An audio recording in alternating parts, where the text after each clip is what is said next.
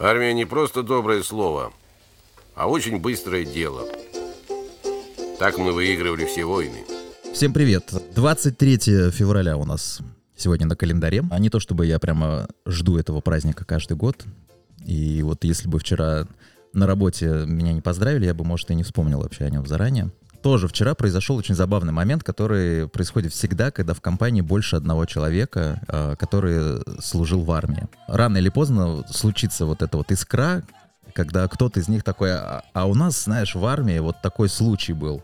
И рассказывает какую-то историю, и все, вот искра это порождает пожар, а тут же вот другой человек говорит, а, знаешь, а у нас вот, вот такая вот была история, и это реально может затянуться на несколько часов, при этом а, все остальные просто вынуждены слушать этот поток э, локальных мемов, э, специфичного, очень специфичного юмора и истории с типичными персонажами. Там обязательно должен быть какой-нибудь прапорщик, обязательно должен быть э, сержант, человек с э, кличкой Большой, э, Малой.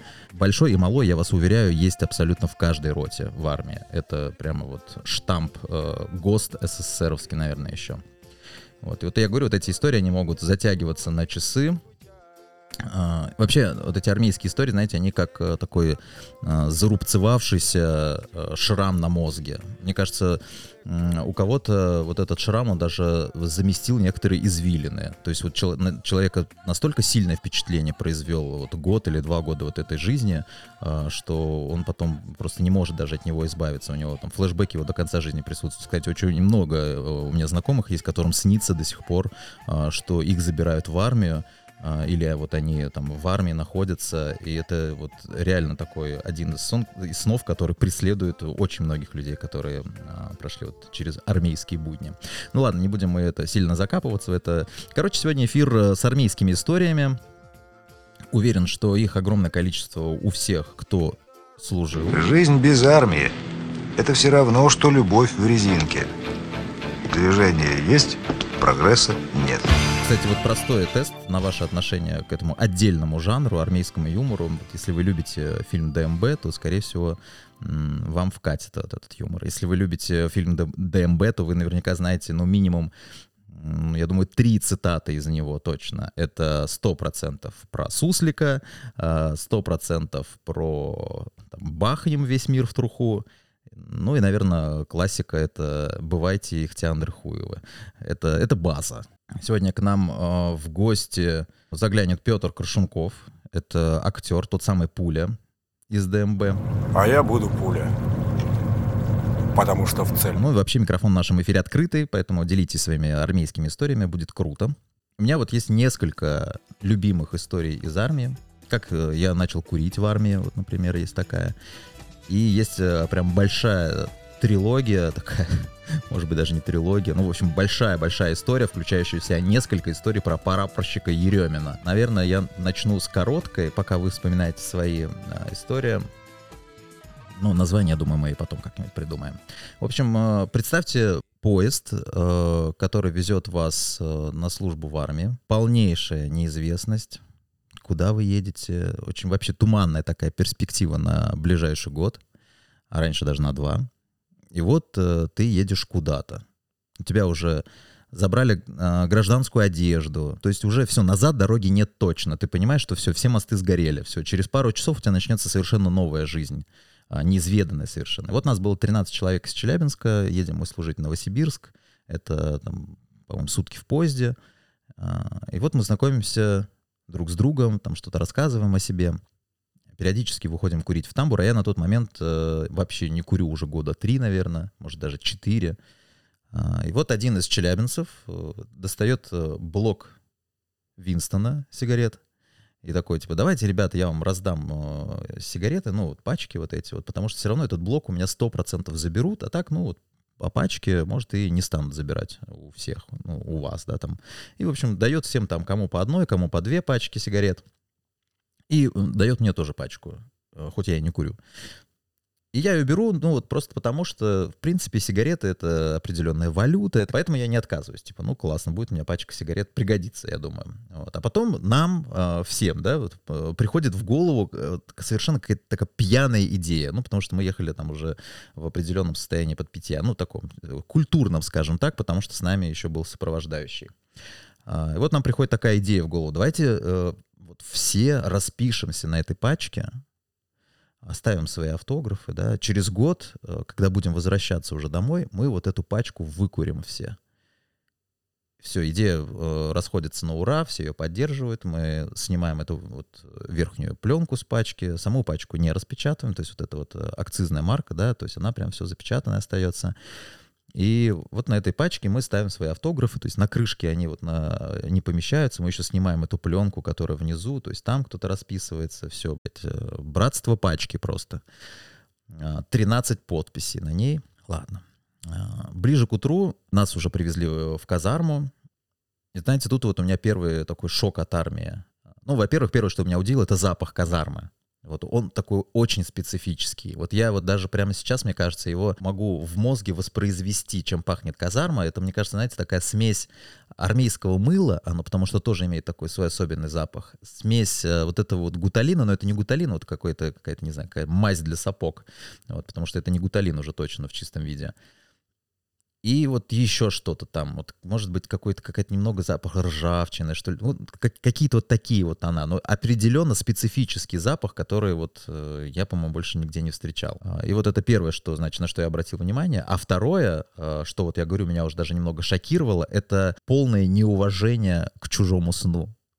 То есть даже не то, что неуважение, а вообще непринятие во внимание чужого сна. И вот я, нас просто заводят в казарму на этаж, и я вижу, как на койках спят люди, и тут же нам, нам равняйсь, смирно, вот это вот все, как полагается. И в, это не то, что в полный голос, это прямо громко. А время часов 5 утра, я смотрю, люди спят, и, а, и меня еще удивляет, что они не просыпаются, они, они даже не шевелят, они как будто вообще не реагируют на это. А, и, и, вот, вот у меня какой-то диссонанс тут происходит. А на тот момент, кстати, да, стоит, наверное, отметить, да, что я уже закончил университет, я уже работал на радио, а, то есть такой не после школы. А, и вот нам вот вещмешки снять, положить перед собой, из кармана все вытащить. Короче, проходит такой классический шмон. А, мало ли, вдруг мы там в армию завезем что-нибудь, непотребство какое-нибудь. И все, и вот так вот э, мы стоим в одну шеренгу, э, плечом к плечу, и вот все слева направо сержанты начинают нас проверять, что лежит в этих вещмешках, э, не осталось ли чего в карманах. Вот так вот слева направо идут, рассматривают, все перебирают. А справа от меня стоит парень, его зовут Женя, до сих пор помню. Доходит до него, у него в кармане находит конфету. Шоколадную, по-моему. Он ее забыл выложить просто. Ну, не знаю, не заметил, наверное. Как-то не обратил на этого, не придал этому значения, наверное. А, вот я почти уверен, что все сейчас, кто служил в армии, они уже понимают, что каким уровнем проблем это может светить, когда тебе сказали все вытащить из карманов, а ты что-то оттуда не вытащил. А, и, ну, все, тут начинается классический такой развод, типа, ты что, сладкое очень любишь, что ли? А это сержант, как бы, ну, он, они, они здоровые. То есть там спорить что-то там, в принципе, бесполезно. А, ну, и ты в новой обстановке, ты вообще не знаешь, как себя вести, абсолютно. И вот ему говорят, ну, типа, раз ты любишь сладкое, то давай ешь конфеты. А прямо перед ним лежит вот кулек этих конфет, то есть он его выложил, вот про эту конфету он забыл. И ему говорят, вот пока ты не съешь вот этот кулек, ты отсюда не уйдешь никуда. И вот справа от меня стоит человек, который просто реально одну за одной ест конфеты, ну так не спеша, конечно, потому что он понимает, что тут, тут уже спешить некуда. Вот он ест эти конфеты. Я понимаю, что вот, вот оно, началось. Началась служба. И тут же меня просто холодный пот прошибает, потому что я вспоминаю, что у меня у самого во внутреннем кармане лежит вот эта вот пачка сигарет с нашими автографами, вот та самая пачка. Я вообще про нее забыл уже. И я сразу же, естественно, представляю, что я, а, скорее всего, сейчас буду курить блок сигарет э, или есть его. Ну, короче, сейчас сто процентов что-то будет. И вот доходит до меня, типа, есть в карманах что-нибудь? Я говорю, да. Ну, потому что бесполезно говорить нет, потому что тебя все равно начнут шмонать. Я показываю эту пачку. Меня спрашивают, а что ты ее не выложил? И я начинаю просто рассказывать сержанту вот эту историю. Типа, ну, вообще, я не курю. Но и вот это вот, вот э, через год, знаете, короче, вот эту нашу пьяную лабуду, которую мы там в поезде придумали, я выкладываю ну, так, в подробностях, можно сказать, да. И сам считываю вообще лицо, реакцию, и понимаю, что, в принципе, вроде история заходит. история нормальная. Вот, то есть сержант там периодически переглядывается со своими там корешами, улыбаются, типа, вы дебилы придумали. Первое, что он, по-моему, сказал, да у тебя ее по-любому заберут. И я ему говорю, ну главное, ты просто не забирай, а там уже дальше разберемся. И это сработало. А, это реально сработало. Правда, мне обещали дать еды, если, если у меня все же ее кто-то другой заберет. То есть э, у меня еще появились, знаете, сторонники, сторонники идеи вот этой вот. И реально еще несколько месяцев э, у меня спрашивали про эту пачку, то есть э, там, на разводе какой-нибудь сержант мог, мог подойти где-нибудь, типа, что, еще цела пачка? Я говорю, да. Вот. И единственное место, где она была в сохранности, как вы понимаете, там же где в крепком орешке часы хранил, помните? Нет, нет, я шучу. Во внутреннем кармане, ну там же, собственно, вот во внутреннем кармане кителя, а, потому что, ну, в тумбочке оставить ее сопрут, спрятать где-то ее найдут сто процентов. Вот ближе уже к полугоду службы я стал отвечать за всю э, сигналку, ну, сигнализации, да, на территории училища, за все камеры видеонаблюдения в училище. То есть у меня была такая вот рабочка. А, и у меня появилась своя мастерская, и вот эта пачка уже потом лежала там. Э, у меня, кстати, был дед старшего призыва, да, он курил, и пару раз, когда у него заканчивались сигареты, э, он пытался выманить у меня эту пачку, но я держался стойко. Вот, то есть я всегда приводил аргументы, типа, слушай, ну, ну реально, 4 месяца уже эта пачка лежит, ну что ты сейчас вот, давай, хочешь, я там тебе схожу, там, сигарет намучу где-нибудь, вот. Ну, в общем, как-то мы с ним находили общий язык, договаривались. Потом дед уехал, потом я уже стал дедом, у меня был тоже свой дух, ну, как дух, так, это подмастерье, я его так, по-моему, называл. Вот. А в мастерской у меня постоянно курили, то есть ко мне очень часто приходили там друзья, а, ну, друзья, в смысле, сослуживцы, вот, курили у меня там, и как-то вот так вот э, потихоньку я сам начал курить. Вот просто сначала пассивно, судя по всему, а потом как-то и начал сам курить. А еще раз, да, напомню, до того момента я не курил, а, ну, то есть я был бросивший курить где-то года три, наверное, может, даже четыре я не курил. Тут вот потихоньку уже в армии, да, там за где-то месяца два или три до а, конца службы я начинаю курить. Просто, понимаете, вот эти вот 2-3 месяца последние, они самое, самое такое тяжелое время. Потому что ты уже освоился, тебе уже все сносно, все нормально, все уже, ну, все, все уже как-то более-менее работает. И от этого становится как будто бы тоже, ну, скучно. А, ты нервный, а, дни тянутся очень медленно. И вот ты вот просто начинаешь реально считать дни, и каждый день он у тебя такой долгий. Вот. И вот у меня как-то закончились сигареты, я достаю там откуда-то в мастерской вот эту вот затертую, где-то там подмокшую пачку сигарет с этими автографами и просто выкуриваю ее за пару дней. И, знаете, меня вообще нисколько не грызла совесть. Абсолютно. А, потому что, ну, типа, все, что можно было доказать, я уже доказал. А, братство пачки наши, оно не укрепилось опытом. Знаете, вот это было необходимо, наверное. Потому что кто-то подмочил репутацию в сложных ситуациях. Кто-то вообще служил в другой роте, мы с ним за всю службу пару раз поздоровались. То есть, вот, знаете, изначально тот посыл, который вкладывался, он был растерян. Ну или просто очень сильно хотелось курить.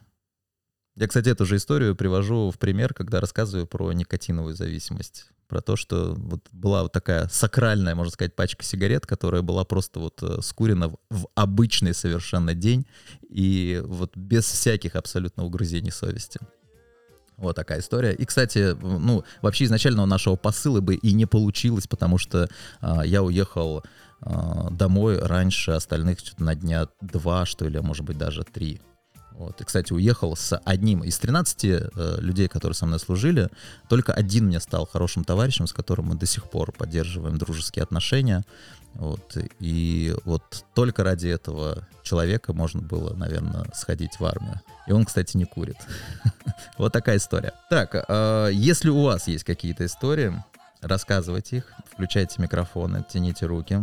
Привет, привет, меня слышно? Да, да, Роман. Как дела у тебя? Прекрасно. Отлично, отлично дела. А, поздравляю всех мужчин честной судьбы, которые собрались здесь э, с нашим праздником 23 февраля. Вот, раз в год мы можем, так сказать, друг друга поздравить. Собраться узким узким кружком по форме одежды номер один и обняться. Так точно, в полтора э, обняться братским хватом и несколько раз присесть в бронежилетах. Э, Собственно, у меня есть история. Я служил а, в 2015 году во внутренних войсках. Внутренние войска — это менты. В метро, может быть, вы таких видели. А, группы чуваков таких. С тупыми э, лицами. зас- С тупыми лицами очень, засаленные бушлаты, вот на 5 размеров больше, такие сонные. Вот, ну, э, они еще обычно маленького роста. Это вот мы. Сейчас это Росгвардия называется. вот. Чем мы занимались? Мы патрулировали метро, мы оцепляли всякие мероприятия в городе, в Москве. Я служил в Москве. Футбол, либо праздник, э, там День города и все такое прочее. Ну, просто тупо стояли и все. Следили за порядком, за общественным. И история моя про боевую тревогу. Первую настоящую боевую трев- тр- тревогу в полку. Всех собирают по казармам в срочном порядке, выдаются бронежилеты, дубинки, и мы строимся на плацу. Очень быстро. Никогда так быстро у нас полк не собирался на плацу в принципе. Выходит полковник огромный, такой, Юхименко, у него была фамилия. Это самый большой человек, который я в жизни вообще, в принципе, встречал. Ну, то есть у него рука, как вот мое лицо. А, ли- а лицо у тебя не маленькое, скажем так. А, ли- а лицо не маленькое. Он был огромен, у него был очень голос, как у орка. То есть, вот, ну вот реально. Я был уверен, что он детей ест на завтрак просто. И все. В общем, он выходит на плац и объявляет то, что в Москве какой-то таджик изнасиловал какую-то девушку и скрылся на какой-то стройке. Мы должны сейчас резко разобраться по автобусам и поехать на эту стройку. Меня это очень, очень сильно впечатлило, потому что это была такая длинная колонна из автобусов, которая была оцеплена еще ментами обычными. И мы прям неслись по всей Москве, несмотря на светофоры, очень быстро. Это было прикольно. Я сидел в автобусе с этой дубинкой и такой, ё-моё, вот наконец-то служба началась, все.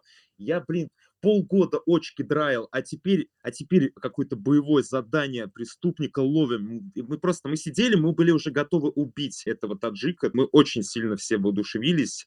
Приехали мы на стройку, разбежались по всей стройке, значит, встали э, на точке и стоим, охраняем. Час, два, три. Слева от меня стоял качок такой большой, и он очень тупой, и они, с ним вообще не, не о чем поговорить абсолютно. Справа от меня стоял э, осетин, который не умеет считать. Было достаточно скучно. И вот представьте, сзади меня стройка, которую мы охраняем, а перед нами, то есть перед глазами, еще одна стройка. Она выглядит так. Э, Это просто здание без стен. И там сидят э, куча строителей и что-то там долбят. Тут вижу пятерых ОМОНовцев. А, Один из них подходит ко мне и говорит, слушай, солдат, у нас тут задание есть, вот перед тобой стройка, нам нужно эвакуировать оттуда всех строителей, всех таджиков. Но мы сейчас будем долго по ней ходить, там, блин, этажей 20, э, каждую комнату проверять, короче.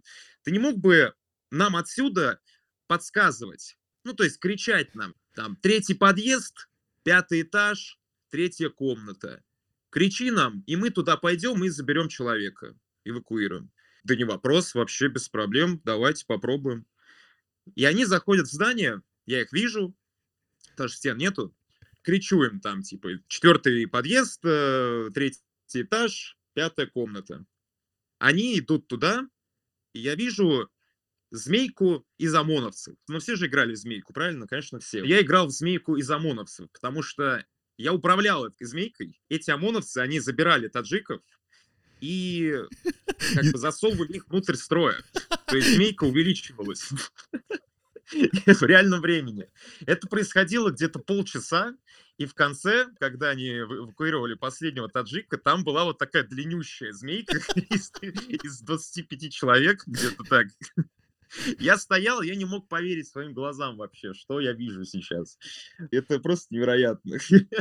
Длиннющая змейка ходит по зданию, они выходят, значит, а, уводят куда-то этих таджиков. ОМОНовец г- подходит ко мне, дает сигарету, говорит спасибо за помощь. Я говорю, «Блин, пожалуйста, вообще обращайтесь, я готов этим заниматься каждый день за зарплату. Это, по-моему, очень прекрасно. Прекрасный момент моей жизни. Все, они ушли. Таджиков всех эвакуировали. И на этом заканчивается первая часть этой истории, и там есть второй акт, который вообще не относится даже к этим ОМОНовцам. Может быть, я и потом эту вторую часть расскажу этой истории. Может, Да у кого-то не-не-не. есть еще? Давай, давай, рассказывай. Пока руки никто не тянет. Или- Ребят, если у вас есть какая-то история, которую вы хотите рассказать, э, армейская, вы это тяните руки, там есть такая кнопка у вас. Вот, пока никто не тянет, Роман, так что давай, продолжай. А, да, секундочку, я только попью воды. Пока у нас такой небольшой технический перерыв, я вам напомню, во-первых, что есть у меня еще пара армейских историй, а во-вторых, нам сегодня в эфир должен присоединиться Петр Коршунков, на секундочку. Э, Это актер, который сыграл пулю в фильме ДМБ. Вот, э, вроде как он уже даже почти готов. А, Я чуть попозже ему позвоню, и мы обязательно... Вы, кстати, можете пока готовить какие-то вопросы ему, есть ли у вас вопросы к пуле. Вот, например, первый вопрос бы, который меня волновал, если бы я не, не писал с ним интервью где-то пару месяцев назад, это куда вообще делся Петр Коршунков. Ну и Роман еще по-прежнему пьет воду, поэтому я вам напомню, что вы можете оформить платную подписку на телеграм-канал Обзорин. Вот, э, всего лишь-то 200 золотых в месяц, и вам открывается доступ в секретный чат, вам доступны все премьеры, все анонсы, все записи раньше остальных, ну и плюс, конечно, уникальный контент, который нигде больше не публикуется. Так, ну что ж, я продолжу, получается. Получается, что так. Получается, стоим мы дальше, около этой стройки. Я дальше скучаю, вот, хотя впечатлен тем, чем, что было полчаса назад. Вижу, проходит мимо тот полковник огромный вместе с другим полковником, полковником Вахромовым. Это очень, кстати, достаточно смешно выглядит. Там реально огромный вот этот полковник Юхименко, а, большой человек очень, и очень маленький полковник э, Вахромов, вот. И они часто ходили вместе, я не знаю, я очень хотел про них сериал, чтобы сняли какой-то какой-то ситком. Полковник поболбше и вообще маленький. Ну, Что-то такое. Вообще жесть какой маленький. Да-да-да. Проходят они мимо меня, и полковник Вахромов мне кричит «Солдат!» А он так и кричал «Солдат!» Я такой «Я!» Он такой «Огнетушитель видишь вот этот?» А там огнетушитель лежит около меня. Я говорю «Так точно вижу, товарищ полковник». Ну, как сниматься будете, забери, короче, с собой. И угорает. И смеется вместе с другим полковником и уходит дальше. Я стою и думаю, блин, ну как бы с одной стороны это как будто бы какая-то шутка, потому что, ну это же гражданский огнетушитель. Ну типа, что? А с другой стороны это как бы приказ полковника, который, если я не выполню, то по уставу я уезжаю на губу. Это ну, тюрьма армейская. Вот, если так вот по-хорошему. Я стою и думаю, а что делать-то, блин? Как бы чувство юмора-то армейское, оно у всех имеется. С другой стороны, приказ, непонятно. Стою дальше. Часа через три я вижу, как э, бежит моя рота вся, там человек уже 50 собралось, бежит, и я понимаю то, что мы снимаемся. Ну, все, закончили здесь службу, таджика, видимо, этого поймали или что-то еще.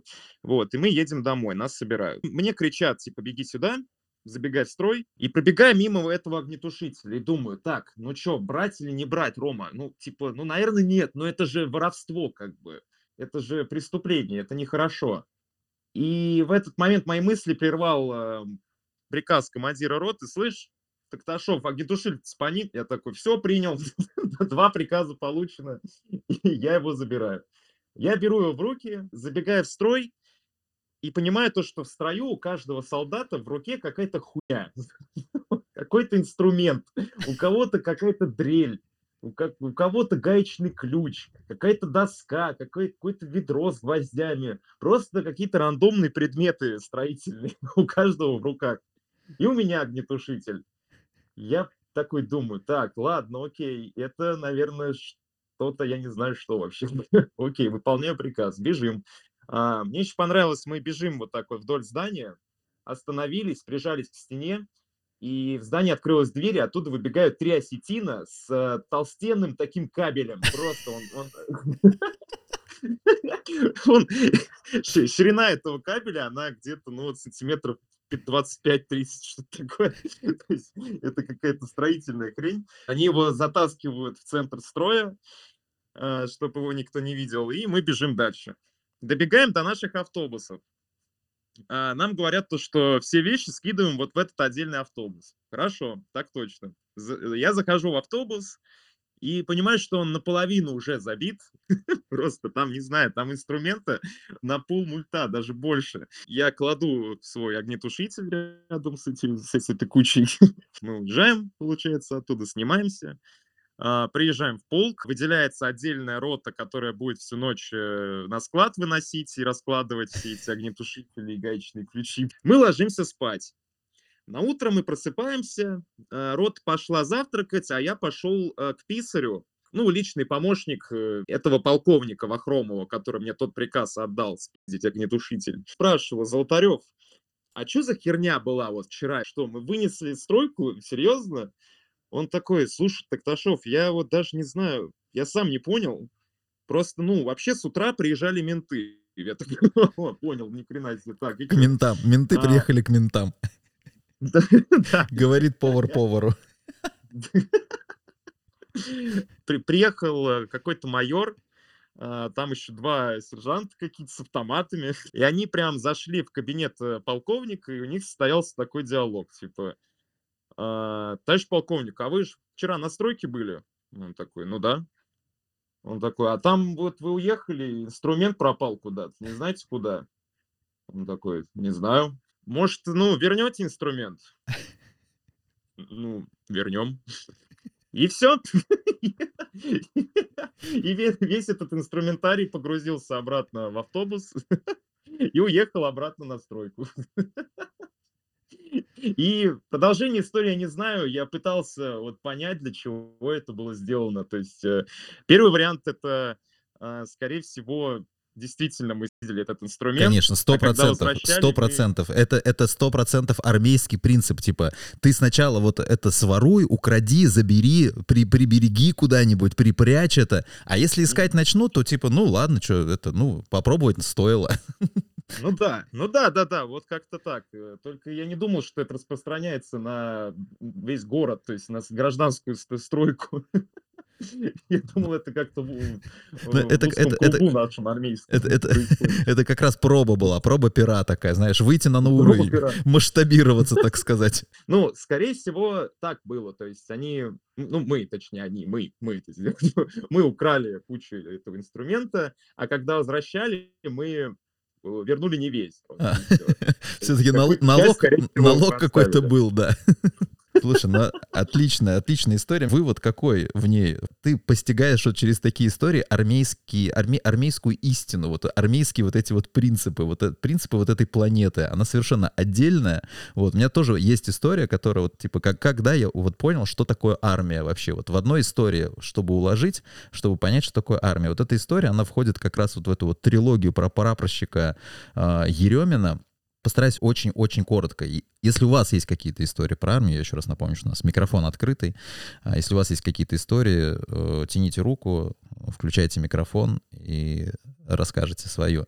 Вот, пока вот э, желающих нету, вкидываю про прапорщика Еремина третий, наверное, день в роте, то есть вот сначала э, рота молодого пополнения у нас называлась, у кого-то это называется КМБ, там курс молодого бойца. И вот нас перевели уже, вот распределили по ротам, нас загнали как-то на территорию, где хранится военная техника. А, там БМП, БТР стоят. Задач никаких конкретных не было, Типа, ну вот, занимайтесь. Мы еще не знаем, что в армии такого не должно быть, что ты э, ничего не делаешь. Потому что боец, который ничем не занимается, у него в голове возникают э, разного рода плохие мысли о дедовщине, о э, самовольном оставлении части, о каком-нибудь употреблении алкоголя еще. Ну, вот такое мнение там не то что распространено, оно просто в генах уже у военных. То есть человек должен быть все время озадачен. Копаем от забора до обеда. Вот это вот яркий пример.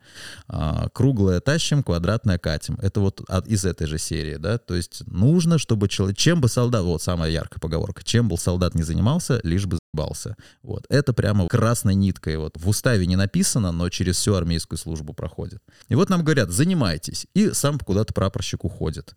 А мы этих основ-то еще не знаем, мы их еще не познали, потому что ну, нам сказали занимать, чем заниматься. Мы не знаем, чем заниматься. Мы стоим, кто курит, а, кто там разговаривает. В общем, ничего не делаем. И тут на территорию вот этой нашей зоны заходит какой-то большезвездный человек офицер. Он смотрит, значит, на нас. Нас там человек, наверное, 10 как минимум, которые вот сидят и вообще ничего не делают. Он такой, а где у вас старший? Мы говорим, без всяких зазрений вообще, так он вон туда ушел, вот показываем. Тот уходит, вставляет там, судя по всему, ну, мы еще этого не знаем, прапорщику пили, и почему это у него там э, бойцы расслабленные сидят, кто курит, кто там э, спит. Прапорщик выбегает. И просто первым делом, что он делает, когда подходит к нам, он мне пробивает в печень так, что я просто осел. У меня, я ни разу в жизни не получал. Я вообще не понимал, ну, что значит удар в печень вот до этого момента. Удар в печень, оказывается, это очень больно, и ты просто теряешься.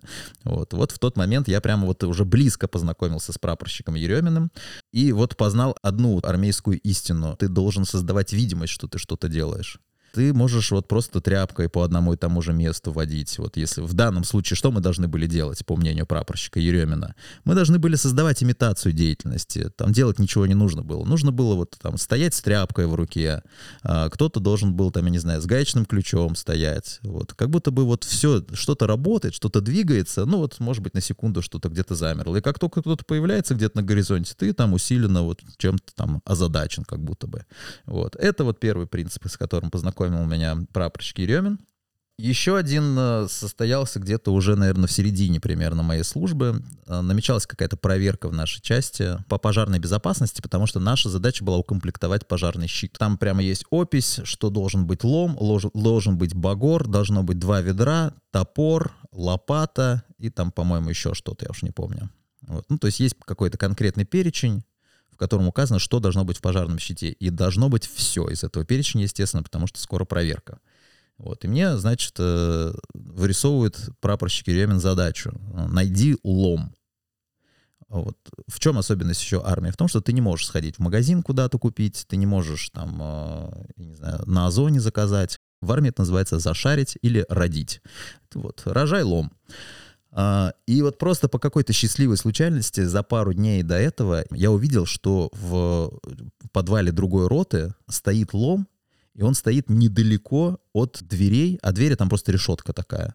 Вот, то есть там можно руку просунуть. Я понимаю, что теоретически я рукой до этого лома смогу дотянуться. Я иду в подвал. Подвальщик тоже, кстати, мой друг. А, я у него беру ключи от подвала, мы спускаемся туда. Я дотягиваюсь до этого лома забираю оттуда лом, и теперь его надо как-то вынести и протащить туда, в парк техники, вот на нашу зону. И, естественно, если я буду просто идти с ломом, у людей могут возникнуть вопросы, типа, откуда лом? Поэтому, ну, другого выхода нет. Я засовываю лом себе в штанину, а, а другой вот, ну, он прямо так вот проходит по диагонали через меня. Вот. И вот примерно вот в таком виде, вот как такая, знаете, как печенюшка, очень странной походкой иду туда в парк. Хорошо, что меня никто не остановил, потому что, ну, сто процентов тогда еще больше бы возникло вопросов, типа, что вообще, что с тобой не так, солдат. Я приношу этот лом, прапорщик Еремин выписывает мне респекты, на тот момент мы с ним не то чтобы кореша, но во всяком случае в нейтральных отношениях, вот, э, он говорит, красавчик, все, берет, значит, этот лом, все, мы его там куда-то там засовываем. И у нас э, есть лопата, которую нужно тоже туда в этот щит э, повесить, в пожарный вот этот щиток. И для того, чтобы повесить лопату, нужно прибить два крючка. Но а, там за щитом очень большое количество пространства полости. И то есть, куда гвоздь не вбиваешь, везде пусто. И то есть, получается, что есть только вот посередине рейка, но там только один крючок поместится. Куда повесить второй, вот мы не можем по понять. Вот мы там везде пытаемся пробить что-то, где-то найти какое-то место, куда зацепить это. И найти не можем.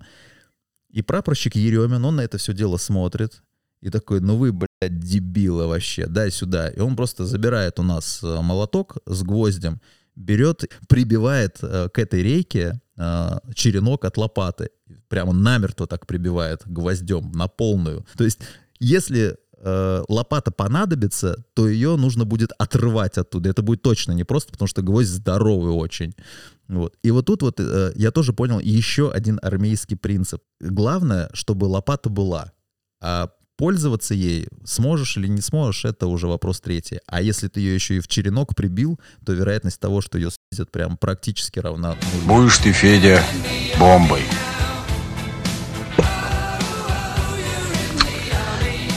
Почему бомбой? Потому что вспыльчивый. Ты, Владик, будешь стык, потому что стройный. А я буду пуля потому что в цель. О, Петр, а, отлично. К нам присоединился Петр Крушенков. Бывших актеров не бывает, у него написано в статусе. А, Петр, включайте микрофон. Всем добрый день. Добрый день, Петр. Как дела ваши? Да, отлично. Как говорится, проснулся, и жизнь хороша. Петр, чем вы сейчас занимаетесь ну, и как фильм ДМБ отразился на вас? Ну, фильм ДМБ, конечно, отразился на моей жизни самым непосредственным образом, потому что я из разряда неузнаваемых артистов перешел в разряд узнаваемых артистов. Ну, другой вопрос, как я распорядился этим, но об этом ладно. Ну, да, хорошо. Как это хотя бы вот в 50 лет, когда человек осознает, что так, как он раньше жил, жить нельзя и начинает жить по-другому, это всегда хорошо. И в этом смысле фильм ДМБ дал хорошую школу и закалку, ну и вообще хороший жизненный опыт. Стали вы узнаваемым актером. Дальше, судя по всему, история а, погружения в алкогольную зависимость достаточно серьезная. Что вам помогло оттуда ну, выбраться? Дети. Вот объективно дети. Когда вот дочери, у меня две дочки, вот они когда сказали, что папа, хватит похорон на нашу и, да, и тогда я уже действительно понял, что ну что, вот так случилось, да, близкие умерли, но это не повод, как говорится, уходить дальше и вообще, ну как, не поверил в себя, как бы, как бы в себе не сомневался, но хотелось, чтобы люди, с которые, которые меня окружают, не говорили о том, что «а, это тот, который спился». Вот этого я бы не хотел, чтобы вспоминали таким образом. И да, наверное, это тщеславие какое-то. Когда мы с вами беседовали как раз на тему вашей зависимости, а, вы сказали, что в том числе прошли через 12 шагов, если я правильно помню, правильно? Да, анонимные алкоголики были в моей жизни. Угу.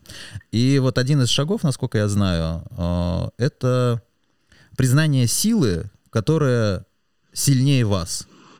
Здесь кто-то приходит к религии, кто-то еще к чему-то. Вот мне... Вы можете не отвечать на этот вопрос, я потому, потому что понимаю, что это реально очень личный вопрос. Вот мне интересно, а, какую силу признал Петр Коршунков? Нет, только с Божьей помощью. Это никакая здесь не тайна. Для меня сила, которая, на которую я не могу повлиять, на которая всегда влияет на меня, это Божья сила. И без Бога нет порога, и я за это стою и всем, как говорится, не настаиваю, но рекомендую. Потому что есть сила, которая необъяснимая. Она может толкнуть вниз, она может толкнуть вверх. Не надо, чтобы ее толкало вниз, потому что у этого низа нету дна. И это страшное осознание, когда, вот, когда осознаешь, если осознаешь, Господи, куда я свалился, в какую, какую темень, как отсюда вылезать. Вылезать очень сложно, но возможно. Но возможно. А искушения, они, искушения, они для того и есть, чтобы проверять на прочность твою, так сказать. Ну, твою сущность, кто ты по жизни. Ну и плюс, конечно, сейчас вот, сейчас э, семья. Поздравьте, у меня родилась внучка. А, теперь те... все шикарно. Вы теперь дедушка. Теперь, да, да, у меня поменялся статус. я теперь дед. и я пока... Там и, там и до дембеля недалеко. Ну, ожи, а, а, а, ну, ожидаю, когда вот из роддома дочь приедет, и что тут у нас будет. Ну, будет что-то интересное, жизнь продолжается. Сейчас я тружусь в театре Маяковского. По-прежнему записываю аудиокниги. Буквально вчера закончил новую. Ну и фу, жду, как говорится, предложений mm. из кино, потому что, да, бывших актеров не бывает. Да, и вот еще в театре Парабазис, тут молодые ребята, тоже вот с ними сейчас репетируем Чехова, я думаю, 26 марта мы выпустим спектакль. Пьеса абсурда у нас такая. Вокруг Чехова, про Чехова, вокруг Чайки, про Чайку. Это интересно. Это интересно, потому что, ну, э, когда я прочитал первый раз, э, это не, ну, это не пьеса, ну, сценарий, будем говорить, да, я его прочитал, я просто хохотал, и ребятам говорю, слушайте, так это же э, КВНовские шутки, там, гэг на гэге, на что мне сказали, нет, парень, тут все по-другому, ты копни, ты посмотри, ты подумай. Я подумал, посмотри, это действительно интересно, это может такое что-то получиться, что-то может получиться, потому что... То есть у вас сейчас такое переос... Костя переосмысление креп... классики. Не застрелил да, да, оно, оно, да, переосмысление, можно сказать и так, потому что, ну, что, сколько уже Чехова играют, больше ста лет, и очень много, как, как правило, как правило, каждый его читает по-другому, и мне довелось общаться с людьми, которые считали, что они его ставят хорошо, и мы ездили на гастроли в далекие страны, и всегда это было, и это было интересно людям, которые в Тегеран, в частности, мы ездили на театральный фестиваль, возили вишневый сад, это было, ну, это было что-то с чем-то, потому что, ну, Чехов это всегда интересно, вот так я скажу. Чем бы я интересовался, да, я бы интересовался чеховскими пьесами, несмотря на то, что их ставят везде и всюду. Для меня это всегда интересно, вот так я скажу. Угу. Это будет правда. А сериал «Слово пацана» смотрели? Да, две серии. Я, да, и когда увидел эти все рекламы, я еще подумал, а почему это не моя физиономия?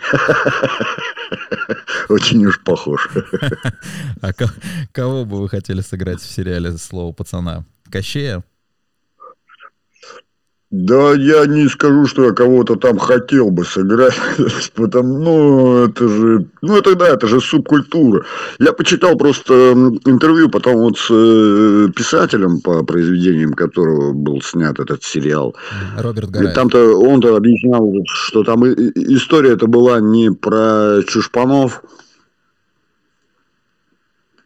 история это была про, вернее, он писал историю про центровых и окраинных. Ну, то есть то, что вот я своими глазами наблюдал на станции метро Ждановская, куда приезжали Любера. То есть, ну, вот это вот, ах ты, москвич, на пороже. Ах, у тебя куртка новая, а ну давай сымай. То есть, ну, вот это вот такой был момент а не разделение по кастам, кто ты, что ты там обоснул, не обосновал, там впрягся за тебя, не впрягся. Ну, хотя, да, все мы же выросли, по крайней мере, я вырос в этой среде, где эти понятия имели смысл, то есть я могу разговаривать на этом языке. А кого сыграть, ну, опять же говорю, я себя позиционирую как, ну, я пою в любые микрофоны. Играем все, что хочешь. Как вообще 90-е на вас отразились? Вы вот, ну, все-таки застали, да, этот момент? Да как, как, шикарно. У меня дочка 92-го, вторая 93-го. В институт я тоже поступил в 92-м. Я не вылезал из театра. Потому что я к тому, с 90-го года я работал в русском драмтеатре монтировщиком сцены. Там же учился. То есть я, грубо говоря, с утра и до ночи сидел в театре. А в 96-м, когда закончил и приехал в Москву, тут началась другая жизнь. И что сказать? Я не могу сказать, что было легко, но я не могу сказать, что мы там голодали. То есть, да, был момент, когда там, ну, по всей стране там зарплаты не платили. Ну, про, потому что фиг его знает почему. Денег нет, но вы держитесь, это как бы уже позже. Но на тот момент просто денег нет крутитесь как хотите. И я помню, был момент, когда мы пошли с в лес за грибами, потому что тупо нечего жрать. И набрали там, он себе два ведра, я себе два ведра, и мы там сидели. Там. Ну, вот такая ситуация. Ну, а что делать? То есть, ну, руки-то не опускались, с одной стороны. А с другой стороны, мы за топоры не хватались, чтобы идти там подламывать какие-то ларьки, там кого-то грабить или там что-то вот в этом деле. То есть всегда была установка на то, что надо заработать, а не украсть. Вот в этом смысле. Может, я какой-то неправильный в этом плане человек, потому что многие мои друзья пошли именно в сторону забрать и поделить. Ну, а... плохо кончили. Воспитание это все-таки сыграло роль или какие-то внутренние свои устои, принципы? Ну, такая устои принципы, они от воспитания и появляются, разве нет? Мне кажется, не всегда. Ну, в редких случаях. Потому что, ну, если человек вырос в детдоме, то у него все равно будет воспитание детдомовское. Вот как раз, мне кажется, а вот, если... вот, вот, вот там воспитание, скорее всего, не воспитание, а там какие-то вот устои, принципы, там даже больше понятия, наверное, какие-то формируют человека. Потому что воспитание, как мне кажется, это все-таки передача от старшего опыта и каких-то вот, опять же, вот этих вот знаний и принципов от старшего поколения младшему. Вот это воспитание. А там, мне кажется, больше как-то складывается мировоззрение из вот этого круга примерно одного возраста, подопечных, круг подопечных. Вот. Ну, это так, это мы сейчас... Ну, а потом... Возможно. Но все-таки я-то думаю, воспитание это еще и книги, еще и учителя. Да. Потому что что ты читаешь, то ты и есть. Потому что когда я разговариваю со взрослыми дядьками, э, он вдруг мне не может сказать, кто такой Рогожин. Ну, это странно. То есть, ну, там, да, грубо говоря, разгадываем кроссворд. И... А кто у нас, кого у нас сыграл Машков в известном телесериале? Ты говоришь, Рогожин. А кто это? И я так в шоке. В смысле? Как не, как не читал? Как не читал? Почему не читал? Да там буквы, там картинок нет. Какая у вас любимая книга? Ну, мастер. Мастер и Маргарита, конечно. Последнюю, ну, последнюю экранизацию смотрели, вот которая сейчас в кинотеатрах? Нет, еще, нет, еще, но да, слышал много отзывов, и вот я вот думаю, с кем бы, с кем бы это сделать, потому что, ну, хочется смотреть с кем-то. Ой, кому не надо объяснять, кто такой Рогожин. Ну, вам, вам, получается, тяжело тогда найти компанию. Да, ну, не так, чтобы тяжело. Просто, да не, найдем, посмотрим, все будет хорошо. Просто времени нет времени нет. Вот, что удивительно, это осознаешь, как бы все знают, что время летит, что оно, да, там надо торопиться, успевает торопить. А когда вот 50-летний вот именно рубеж переходишь, оно реально начинает лететь просто как, блядь, ракета. Только сентябрь-тяп-май. Сентябрь-тяп-май. Что сегодня какой? А, сегодня 23 с праздник. Ну, так вот получается, что есть ощущение, что я не, не доделываю то, что мог бы доделать. Вот так вот. Вот я говорю, а, а, как... а, а чего, чего, чего не хватает? Не хватает ролей, не хватает вот э, быть в деле, скажем так. Да, да, быть в деле, именно так. Потому что когда вот служил я в театре на Покровке с Сергеем Марцебашевым, это было, было ощущение причастности к делу, которое нужно, потому что люди стоя же хлопали, несмотря на то, что там маленький зал. И были, ну там 60, по-моему, или 70 посадочных мест, но там очень маленькая атмосфера, и там очень маленький зал, зрители сидят, ну, как говорится, игра, играешь у них на коленках, это подразумевает, что нет возможности сфальшивить, соврать. То есть все время ты по чесноку отдаешь свою энергию, которая в тебе там есть или ее там нету. Зритель-то это чувствует, его же не обманешь вот на таком маленьком расстоянии. И они тебя... А, как, а театр-то от кино же отличается тем, что обменом энергии потому что после спектакля тебе хлопают, а после удачного дубля тебе говорят, готовимся к новой. Все, стоп, снято. Да, точно. А вы вот. верите, Петр, сейчас вот в, в российское кино, вот именно сегодня? Да, почему нет? Какие фильмы вам понравились? Почему нет? Какие фильмы или сериалы? А пока не с кем. Пока не с кем. Мне он сейчас вот показывают мне в очередной раз ликвидацию. То есть, ну, на самом деле, времени-то нету смотреть кино. У меня, по крайней мере. Потому что но все равно, все равно бегаем с работы на работу, пытаемся успеть там и сям. И чтобы вот так вот пойти посмотреть кино, я не могу сказать. А так из пос... Да я даже не скажу вам, что я смотрел из последнего. То есть, ну, остались яркие воспоминания о, о том, как Гришка водил, возил длинное название у фильма, где вот Серебряков там в главной роли. А, о том, как там Витька Чеснок возил, да, возил Леху Штыря в дом Да, да, инвалидов. да, да, да, да. Вот это было так достаточно интересно, смешно. Ну, так, то есть, ну, вот как бы фильм, который я смогу пересказать более-менее. Мгм. А, ну, больше пока такого яркого я не, ну, не могу сказать, что вот я видел, и я отве- могу сказать, что это такое хорошее кино. Я, я не могу так сказать. А в какой, я потому что редко вижу. В какой роли вы себя видите? Да, что? Вот Петр Коршунков, э, ну, я думаю, к широкому кругу э, ассоциируется именно как э, такой солдат-пуля с определенной предысторией, со своей мотивацией, почему он пошел в армию.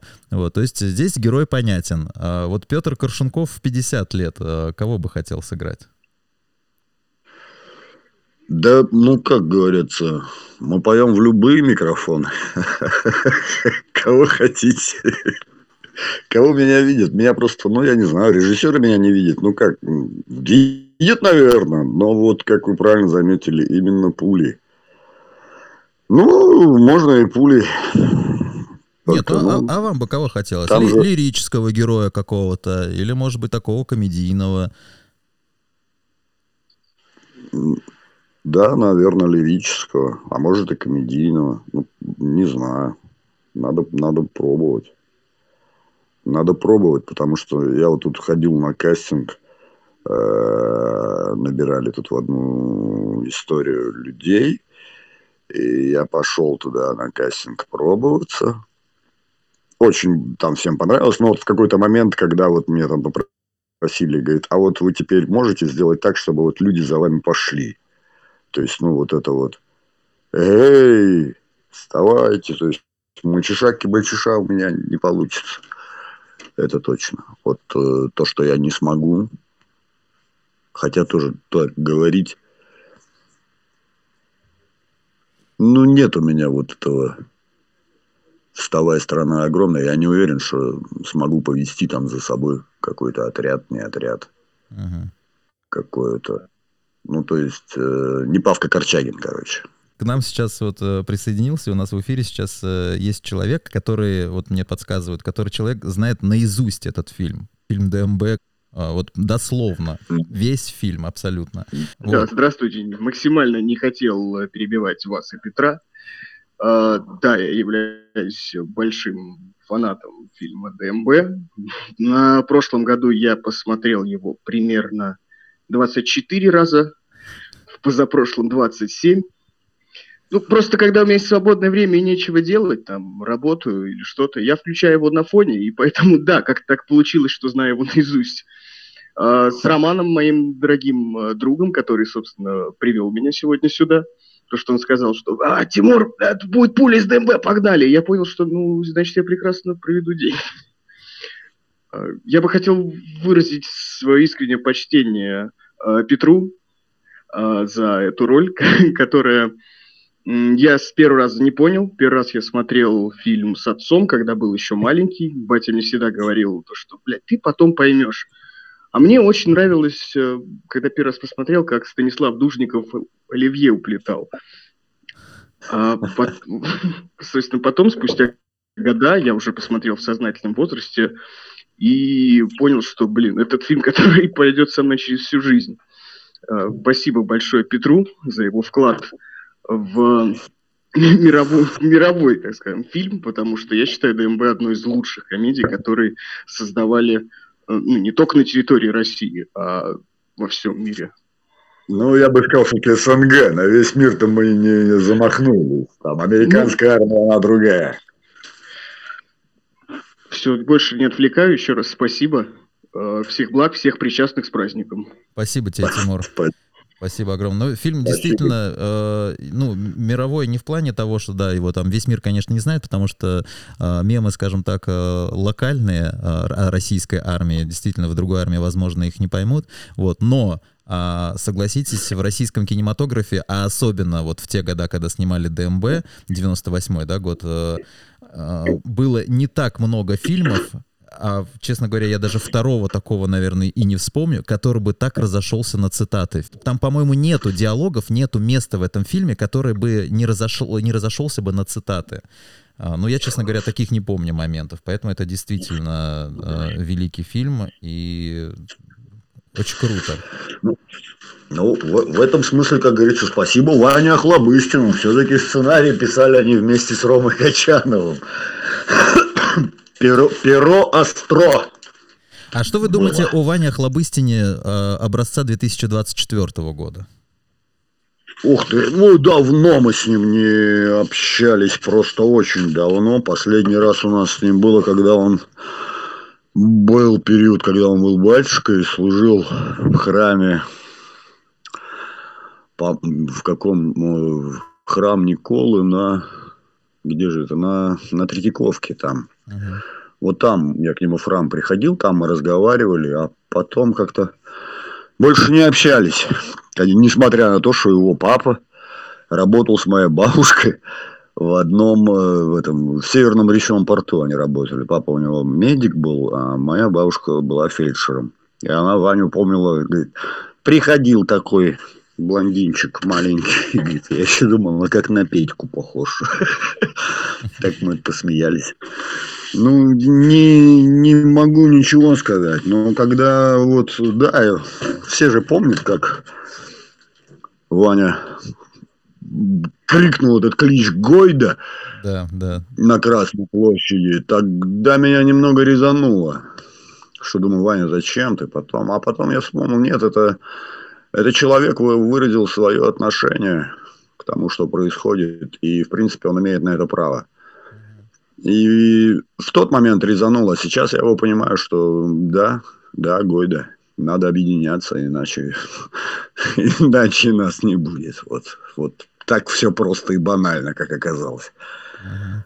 И вообще, конечно, история человечества это и не только история кино, но это история войн, к сожалению. Вот. А вы служили а в армии? В плане... Что? В армии? Да, я дембель 90. Я служил в советской армии. Ну, то есть э, фильм ДМБ вам еще был близок, э, скажем так, по духу. То есть э, вам не нужно было объяснять э, вот этого колорита, особенностей. Конечно. Ну, Рома, он же набирал людей, которые служили в армии. То есть это было одно из, одно из условий. Вот именно, чтобы не объяснять человеку, как наматывать портянки. Так, а еще что-то помните оттуда вот именно такого, что э, перекликалось бы с вашим именно армейским опытом? Ну, там же половина фильма. Ну, у каждого был такой прапорщик. У каждого был такой прапорщик, который лупил так, что... Я-то своего командира взвода никогда не забуду, когда вот там распределял ну, это уже, правда, к концу службы был. Но вот эта его поговорка, она со мной всю жизнь так приходит, когда вот там, условно говоря, и так, значит, Иванов, Петров, Сидоров и прочее с раньше Лупонь. Это вот такая вот присказка была достаточно интересная. Идете копать, например, там, или идете куда-то. Ну, вот эта вот присказка про Иванов, Петров и прочее с раньше Лупонь, это всегда было интересно. Расскажите какую-нибудь смешную или просто интересную армейскую историю, потому что у нас тема-то сегодня как раз армейские истории. Это мой дембельский аккорд. Это я вам просто... Вот это да. Это кто знает, тот поймет. Когда уже, в... находясь уже в роте, я весенник был, было уже 20 по-моему, июня, то есть до окончания нашего выхода оставалось 11 дней уже по закону. То есть мы должны были 30 июня часть покинуть. Ну, в общем, эм, человек, который сидел в секретке в штабе, сказал, ну, шепнул, что, ребята, ваши документы, нас там оставалось дембелей, по-моему, человек 10 или 12 в роте, ну, самых таких, кого э, подзадержали, так сказать. И сказал, все, ваши документы в строевой, ждите, сейчас вот вас вызовут в штаб, дадут документы и чешите, куда положено. И после развода мы, ни, ни на как, после обеденного развода никуда на работу не пошли, остались в роте, залегли. Значит, э, звонок у Дневального на телефоне. Да, да, слушаю, там, да, значит, э, старшину позови. Старшина говорит, да, старший прапорщик Гильдебран, слушай, так, дембеля, да, здесь. ухо, конечно, выросло там у всех огромадное, о чем он там говорит, где, где дневального телефона, где располага. Ну, в общем, так, давай, дневальный строй, там всех этих дембелей пора. Ну, думаю, все, слава богу, все встали в строй. В общем, у нас вот 12 человек. Так, Коршунков старший, идете в магазин разгружать машину. Он еще не договорил, уже там половина из строя. Куда? Какая машина? Че разгружать? Охренел? И потом сказал, машина с шампанским. И мой дембельский аккорд был разгрузить в магазин военторговский машину с шампанским полусладким, два ящика которого разбились по бумагам в кавычках тут же. Вот такой был. Ну, я не знаю, по каким бумагам, но одно всплыло на 42-м КПП, а другое в бойлер. Дембельский аккорд был шикардосный. Вот такая история, я не знаю. Нам очень понравилось, потому что именно после этого вот мы как э, передали ребятам, не сами же потащили, все же хитрые же были ящики, вот они всплыли, а мы вот как разгрузили, мы пошли уже в штаб, действительно нам выдали проездные документы и пошли уже в расположение, уже там переодеваться, кто во что, там, кто в парадке, кто в гражданку, кто во что. Ну, потом, да, в бойлерной сидели, это шампанское выпивали. Это хороший такой дембельский аккорд. Спасибо, что Спасибо уделили нам время. Да. Пригласили. С праздником вас, Петр. Все возможно. Спасибо вам. Все, всем спасибо, кто присутствовал на этом эфире. А, всех с праздником еще раз. Всего хорошего, до скорых встреч. А, еще раз в канале есть а, кнопка доната Петру Коршункову. Вот. Мы с Петром будем вам очень благодарны за вашу поддержку. Все, всем всего хорошего, до скорых встреч. Ты дух правильный военный.